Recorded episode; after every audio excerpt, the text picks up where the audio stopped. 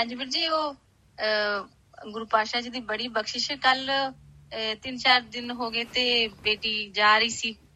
ਗੁਰੂ ਪਾਸ਼ਾ ਜੀ ਲੈ ਕੇ ਜਾ ਰਹੀ ਸੀ ਅੱਗੇ ਅਹ, ਚਾਰ ਸਾਹਿਬਜ਼ਾਦੇ ਸੱਚਖੰਡ ਨੂੰ ਜਿੱਦਾਂ ਕਾਫੀ ਹਫ਼ਤਿਆਂ ਦਾ ਹੀ ਪ੍ਰੋਸੀਜਰ ਚੱਲ ਰਿਹਾ ਇਹ।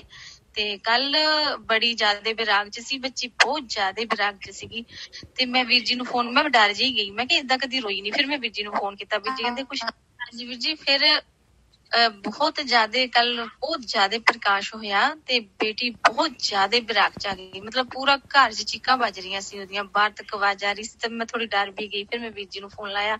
ਵੀਰ ਜੀ ਕਹਿੰਦੇ, ਨਹੀਂ ਭੈਣ ਜੀ, ਵਧੀਆ ਆ। ਮੇਰੇ ਕਈ ਨੈਗੇਟਿਵਿਟੀ ਬੜੀ ਦਿਮਾਗ 'ਚ ਭਰੀ ਹੋਈ ਹੈ ਨਾ ਸਾਡੇ ਸ਼ੁਰੂ ਤੋਂ ਹੀ ਵੀ ਪਤਾ ਨਹੀਂ ਕੀ ਹੋ ਗਿਆ ਜਾਂ ਜਾਂ ਉਹਨੂੰ ਦਰਸ਼ਨ ਨਹੀਂ ਹੋ ਰਹੇ ਤਾਰ ਹੋ ਰਹੀ। ਮੇਰਾ ਨੈਗੇਟਿਵ ਮੇਰਾ ਸੁਭਾਅ ਹੀ ਨੈਗੇਟਿਵ ਜਿਹਾ ਆ। ਤੇ ਬਾਅਦ ਵਿੱਚ ਉਹ ਆਈ ਤੇ ਉਹਨੇ ਹੁਕਮਨਾਮਾ ਰੋਜ਼ ਲੈ ਕੇ ਤੇ ਬੜੀ ਖੁਸ਼ ਤੇ ਕਹਿੰਦੀ ਮੰਮਾ ਇੰਨਾ ਜ਼ਿਆਦਾ ਪ੍ਰਕਾਸ਼ ਤੇ ਦੋ ਸਿੰਘ ਲੈ ਕੇ ਗਏ ਆ। ਤੇ ਉਹ ਦੋ ਸਿੰਘ ਕਹਿੰਦੇ ਇਹ ਕਹਿੰਦੀ ਮੈਂ ਰੁਕ ਜਾਂਦੀ ਸੀ। ਉਹ ਕਹਿੰਦੇ ਪੁੱਤਰ ਚਲੋ ਅੱਗੇ ਚਲੋ।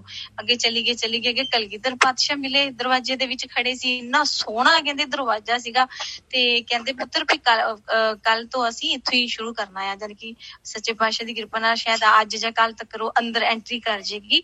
ਤੇ ਸੰਗਤ ਅੱਗੇ ਅਹ, ਬੇਨਤੀ ਹੈ ਕਿ ਆਪ ਸਭ ਅਰਦਾਸ ਕਰਨਾ ਕਿ ਅੱਜ ਬੱਚੀ ਸਿੱਧੀ ਅੱਜ ਮਹਾਰਾਜ ਦੇ ਸੱਚਖੰਡ ਚ ਪਹੁੰਚ ਜਾਵੇ। ਦਰਵਾਜ਼ੇ ਤੱਕ ਪਹੁੰਚ ਗਈ ਆ ਤੇ ਮਤਲਬ ਕਲਗੀਧਰ ਪਿਤਾ ਦੇ ਦਰਸ਼ਨ ਕੀਤੇ ਆ, ਬਚਨ ਉਹਨਾਂ ਨਾਲ ਗੱਲ ਕੀਤੀ ਹੈ ਚਰਨ ਧੂੜ ਵੀ ਕਹਿੰਦੀ, ਮੈਂ ਉੱਥੇ ਆਪਣੇ ਕੋਲੋਂ ਲਈ ਕੁਝ ਬੱਚੇ ਨਾ ਭੁੱਲ ਹੀ ਜਾਂਦੇ ਆ, ਜਿੱਦਾਂ ਵਾਹਿਗੁਰੂ ਆਪ ਹੀ ਕੁਝ ਭੁਲਾ ਦਿੰਦੇ। ਕਿੰਨੀਆਂ ਸਾਰੀਆਂ ਗੱਲਾਂ ਕਹਿੰਦੀ, ਮੈਂ ਕੀਤੀਆਂ, ਪਰ ਹੁਣ ਮੈਨੂੰ ਕੁਝ ਯਾਦ ਨਹੀਂ ਆ ਰਿਹਾ।